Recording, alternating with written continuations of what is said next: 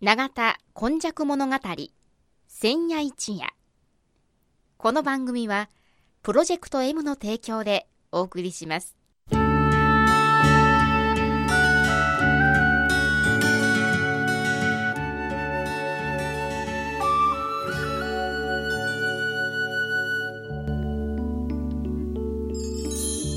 神戸は港があることで多様性のある町となりました。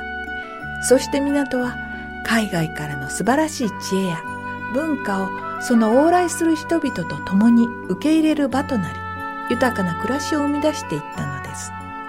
この番組「永田今昔物語千夜一夜」これはこの地域を育んできたこれらの多様な人々の往来とそしてここが住みよいということで定住してきた人々の培ってきた様々。を毎週土曜日の夜の7時15分からの15分間外国人市民と地域住民とそしてその思いに呼応した日本中世界中みんなのメディア APMYY からお届けします。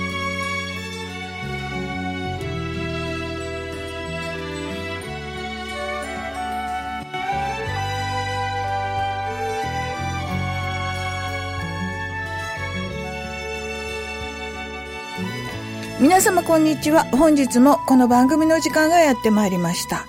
今日は111夜ということで、司会進行はいつものように FMYY のキムチ焼きがさせていただきます。さて今日はこの方の登場です。長田に住んで70年、74年です。和田寛治です。言い換えられましたね。はい。え、さて、えー今日はどういう話題でしょうか？えーと、今日はね、ジャイカというね、なんか耳慣れた言葉だけども、ええあのー日本でね、国際協力機構と呼ばれてる組織があるんですけどね、はい毎年、私の隣の真野地区、真野小学校地区にええ、研修で十数名来られるんですよ。これ、あの、間の地区というと、あの小学校のある、あの、限られて、あの、非常にコミュニティのパワーがあって、はいはい。あの、自治大臣いうか総務大臣の表彰まで来て、今もね、すごくもう毎週が、あの、自治会、あるいは連合会の、あの、集まりであるとかいうような地域でですね、なんでここ、こういうところにそう、あの、底力があるんだいうことでね、でも結構下町で、下町で、でも住民自治が、長田の住民自治があそこから始まったと言われてますよね。あの、間野地区とね、ま、丸山地区とかね、はいはいはい。この二つぐらいがオリジンみたいなことを言われてましてね、はい。それでもう20回ぐらいになるんですけど、私も10回以上出させていただいてるんですけども、ジュジャイカの研修生、あのね、まあ、海外からおいでのアルゼ方ンチン。とかインドネシア、はい。ケニア、フィリピン、ザンビア、タンザニアの人が最近4人ぐらい来られるようになってですね、名古屋のジャイカの人が、え来てくださって、飯田市ってありますね、あの辺り。はいはいはい。あ飯田市も、飯っていう字ですね。はいはいはい。はい。あそこも町づくりで盛んなんで、二つね、はい。実例として、ああ、なるほあどの。比較勉強、研究。うん勉強がてら、手法を勉強してに来てるんだけども、あの、実例として来られるんですよ。はい。で、まあ、丸一日ね、あの、福祉センターの一室借りましてね、はい日本福祉大学ってありますけどあその先生方の理論をええ実践している町が、あの、長田の真野地区ということで、来られるんですよ。それで、朝もう8時半ぐらいから来られて、夕方6時、8時は、あの、懇親会やりますからね、もう12時間ぐらいびっちりやられます。これあの、住民の方との交流を大事にされてるんですか、それがね、長続きしてるのはね、もちろん、あの、街づくりの講演とか、はい。私が産業的な話もええ。してるんですけどね、まあ、それも大切な部分で、ノートに取ったりされてるんですけどね、一番のは、2時間ぐらい、その前の1時間街歩きしますから、あの、町の工場のあたりとか、人が住んでるところとか、学校とか、韓国ちょあそこは韓国の学校やな、あの朝鮮日本人学校みたいなのが日本人学校違うわ朝鮮学校がはい。はいはいある。あ確かにあの見、えっ、と、神戸一律の公立の小学校と、あのー、在日コリアン系の人たちが学んでるのがこう、向かい合わせありまあすね。るしね、はい。故郷の家とか言ってね。ええええええ。これは高齢者施設ははい、はい。半分は在日のええ。方が入っておられる施設を案内したりしてですね、それでお寿司とか、うん。あのビールも飲みながら、はい。まあまあビール飲めない人もいるんだけどいらっしゃいますね。はい。あの2時間ね、ええ。あの語らう、それでまあ通訳なくてもね、なんかなんとか通じとんよね、うん。だからそこに70人ぐらい、うん。あの地元の人も。え、そんなたくさん。すごいでしょすごいでしょすごいね。楽しみにしてき聞きやるんですよ。これはい。が他の地域にはないこないんですす。とでね。それでね、あのー私が初めね、引っ張り出して、ん。インドネシアの歌、文化ワンソロ知っとるやろ。っ てう歌言ってたらね、はい。もう7回ぐらいししだしたらね、なんか歌歌うんだってね、むしろなんか言い出しでやるような時に練他の人たちが？れ連絡練習してね、なんか余興をするええ。日本に来て、はいはい。あの、こう、交流会やったら、あなんか歌歌わないかんああ、のなるほど、な、るほど。緊張しながら歌、歌ってくれるようになりました。で、私はね、あの、100年ぐらいの産業の歴史を、この真野の地域ですから、まあ、そうですよね。はい鉄鋼系とかいろいろありますよね。運河沿いにもあるし、ありますね。三菱ベルトもあるし、あの、増田製粉もあるし、はいはいっていうような町で、下請けというか、協力工場というか、まあ大から小まではい、技術力を持ったところがあるんで、そんなお話をするんですけどね、その時に、いつもはね、あの、平の清盛の格好を私するんですよ。え、紛争して出てくる？で先生、和田先生、どこ行った言った時に、平の清盛に出てくるんやけども、これで一人ね、源義経でも、でも、頼朝でもええんやけども、みんな源氏になってもらって、はあ。より義経ちゃう、あの、清盛、清盛って出てきてもらうんですよ、刀持って。うん。で、私の方が強いから、はい。刀持って、あの、清盛がね、あの、平源氏をやっつけてしまうと、はいはいいう、まあ、逆転の、あの、歴史なんですけどね、それをやってて、それを示してるのはね、えーっと、1162年とか、そのあたりの話なんですけどね、あの、平安時代、はい。そこからね、あの、間野小学校地区とか、我々の東尻家の方はね、政治を司る、あの、ローカルのリーダーが変わってないんですよ。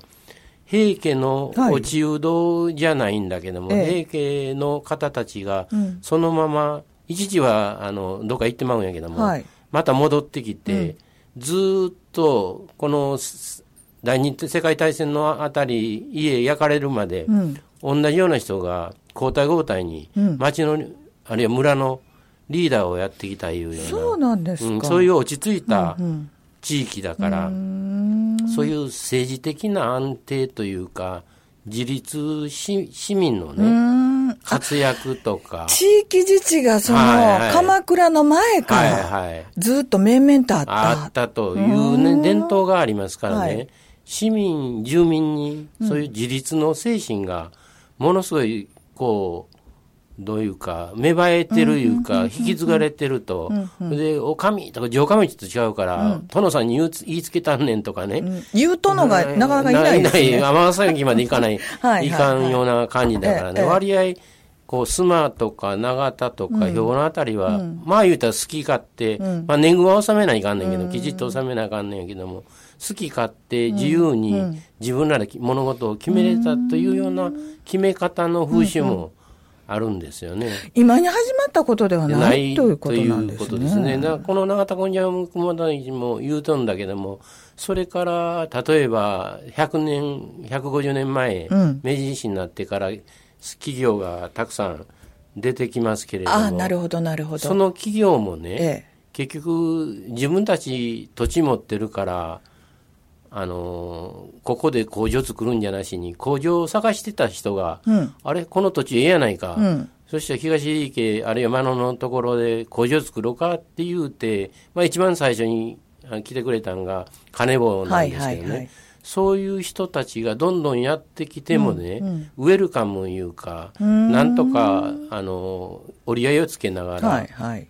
あの企業もあのそこで仕事するし、住民もそこで生活するし、時には働きに行くしというような循環が成り立ってるんですよね。それは今もええと続けられてきて、あのあの三つ星ベルトみたいに地域と一緒になって頑張ってくれてる夏祭りはすごいですもんね。はいありますしね。はい。それからあのアメリカ人とかイギリス人とか、あのロシア人とか、いろんな方がその働くために、まあ帝国山荘という会社もあったからフランス人まで来とんですけどね、そういう人もなんか折り合いをつけて一緒に生活していける土俵があって、それもなおかつ外からやってきた人と仲良くやれると、なんか自分らだけ入ったらあかんとかね、そんなに話に入ってもいいよと、その代わりルールを守ってねとかね、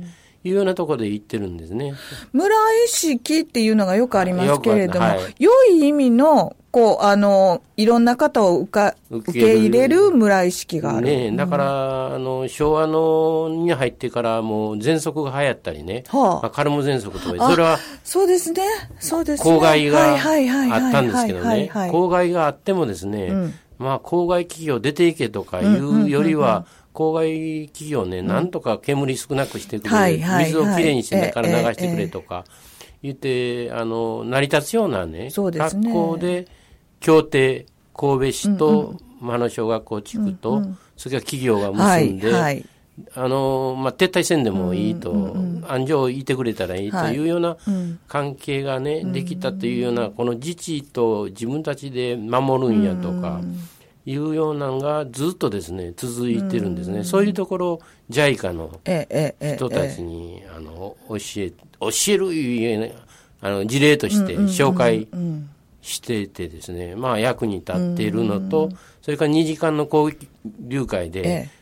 実際にそういう働き方してる人とか、そういう生活してる人と、なんか言葉は分からんけども、なんか歓迎されとるなという感じが分かるあの交流会があるんでね、あのもう20回続いてます。え。これね、あの、そういうおいでになる研修の方と何人かがね、はいお会いするっていうことはよく各地域でもあるとは思うんですが、はいはいはそれが70人もの地域住民が参加することで、自分たちの町のことをその人たち自身もはいもう一度知ることにもなる。そうですね。っていうことですよねはい。まあ、それも全部がこうの公の費用じゃなしに、はいはいみんな入場料か、ええなんという枠かを出して参加。参加費。うん、それで、それ、売るものがあるから、うん、なるほど。あのー海外からね、来てくれてるし、コソボから来られたで、えらい苦労してる国から来てるんやろな、ね。いうようなね、感じで、それの方もリラックスした時間をね、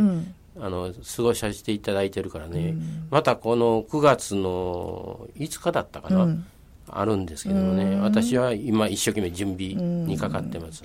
なるほど。そういういろいろな世界の方と顔と顔を合わすことで、はいニュースを見たときにね、はい。コソボってふんって言うんじゃなくて、あ、あの人の国やっていうふうにね、い。いうふうに思うのと、はい。またあの地域の中に朝鮮学校があるっていうことの意味だったり、はい。えー高齢者施設があるっていう自分たちのところ、住環境からこんなふうに、まあ会社と対立するんではなくって、はい。うん。えーこう折り合い、先ほど言われましたね、折り合いをつける文化っていうのをご紹介できる、すごい機会ですね。えーこれはなかなかあの、ジャイカさんの目の付けどころもというふうに思いますけれども、皆さんの地域でもこの折り合いの付け方、いろいろなことであると思いますので、またお考えいただければと思います。今日ですね、ジャイカという、なんかあの、世界とつながるみたいな話の中から、地域までつながっていきました。お話しいただいたのはこの方です。はい、永田に住んで74年、和田勘でした。では来週もまたお楽しみにしていてください。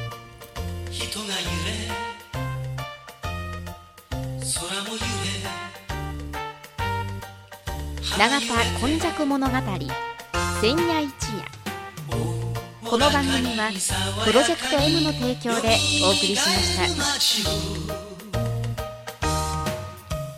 テクテクブラブラ。